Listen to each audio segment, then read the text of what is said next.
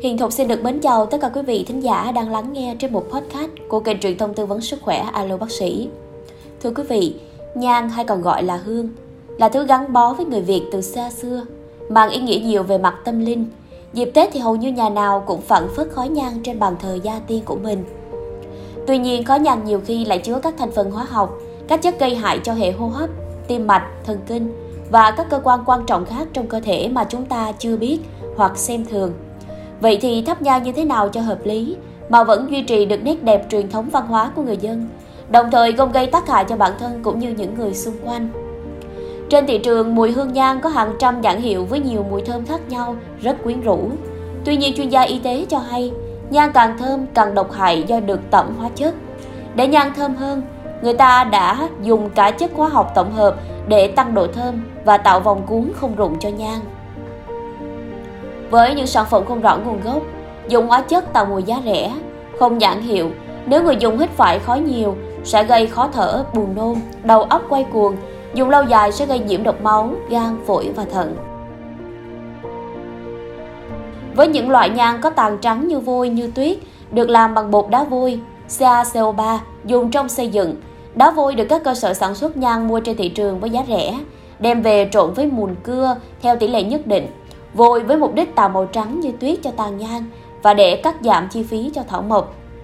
Đá vôi dùng trong xây dựng có lẫn nhiều tạp chất, tùy theo vùng khai thác có thể chứa các kim loại nặng như chì, thủy ngân.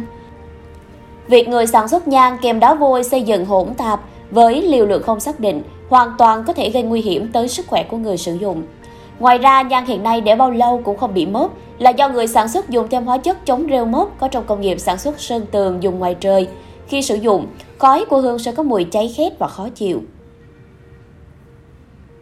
10 cách tránh tác hại Thứ nhất, nên chọn các thương hiệu nhang có uy tín, đảm bảo chất lượng.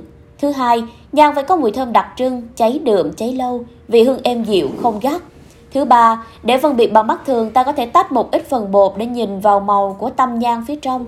Tâm nhang truyền thống có màu nâu đen và sự sần sùi thô mộc, còn nếu có màu vàng sụm và độ láng mịn thì chắc chắn là tâm nhang tẩm axit phosphoric. Để phân biệt nhang có bột đá vôi hay không thì chỉ có biết được khi thắp lên. Tàn nhang có màu trắng như tuyết, mùi nồng của đá vôi nung rất khó chịu. Không nên thắp nhang trong một không gian kín đóng cửa không thông thoáng. Đừng cắm nhang vào những vị trí dễ cháy hay những bình lọ dễ đổ ngã như tường gỗ, tường giấy.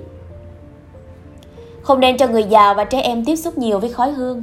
Trong những dịp cúng kiến đặc biệt, chỉ nên thắp 1 đến 3 cây nhang một ngày. Khi đốt nhang tránh ngửi nhiều mùi hương và không nên dùng chân nhang làm tam xỉa răng hay cắm chân nhang vào đồ ăn cúng tế để tránh bị ngộ độc. Khói nhang cũng có thể gây kích ứng mắt và da, đặc biệt là đối với những người da nhạy cảm, gây kích ứng niêm mạc mũi mạnh, làm hắt hơi, ngứa mũi, chảy nước mũi. Với những người quá nhạy cảm và trong môi trường có khói nhang nhiều, cô đặc, không thông thoáng có thể ngứa họng, khô họng, rát đau họng, ho, khạc đàm, khàn tiếng, thậm chí là ngột thở. Viêm phổi cũng có thể xảy ra do hít phải khói nhang, đặc biệt là đối với những người có hô hấp nhạy cảm, dễ bị dị ứng và những người bị hen. Kết quả bước đầu cho thấy khói hương có khả năng gây hại tế bào, gây đột biến và tổn hại vật chất di truyền nhiều hơn khói thuốc. Hy vọng những thông tin trên có thể giúp ích cho quý vị trong việc bảo vệ sức khỏe của bản thân và những người xung quanh Đặc biệt là chúng ta tiết chế việc sử dụng khói nhang khói hương, sử dụng nhang hương trong những ngày dịp Tết Nguyên đán sắp tới. Cảm ơn vì quý vị đã quan tâm lắng nghe. Thân ái chào và hẹn gặp lại.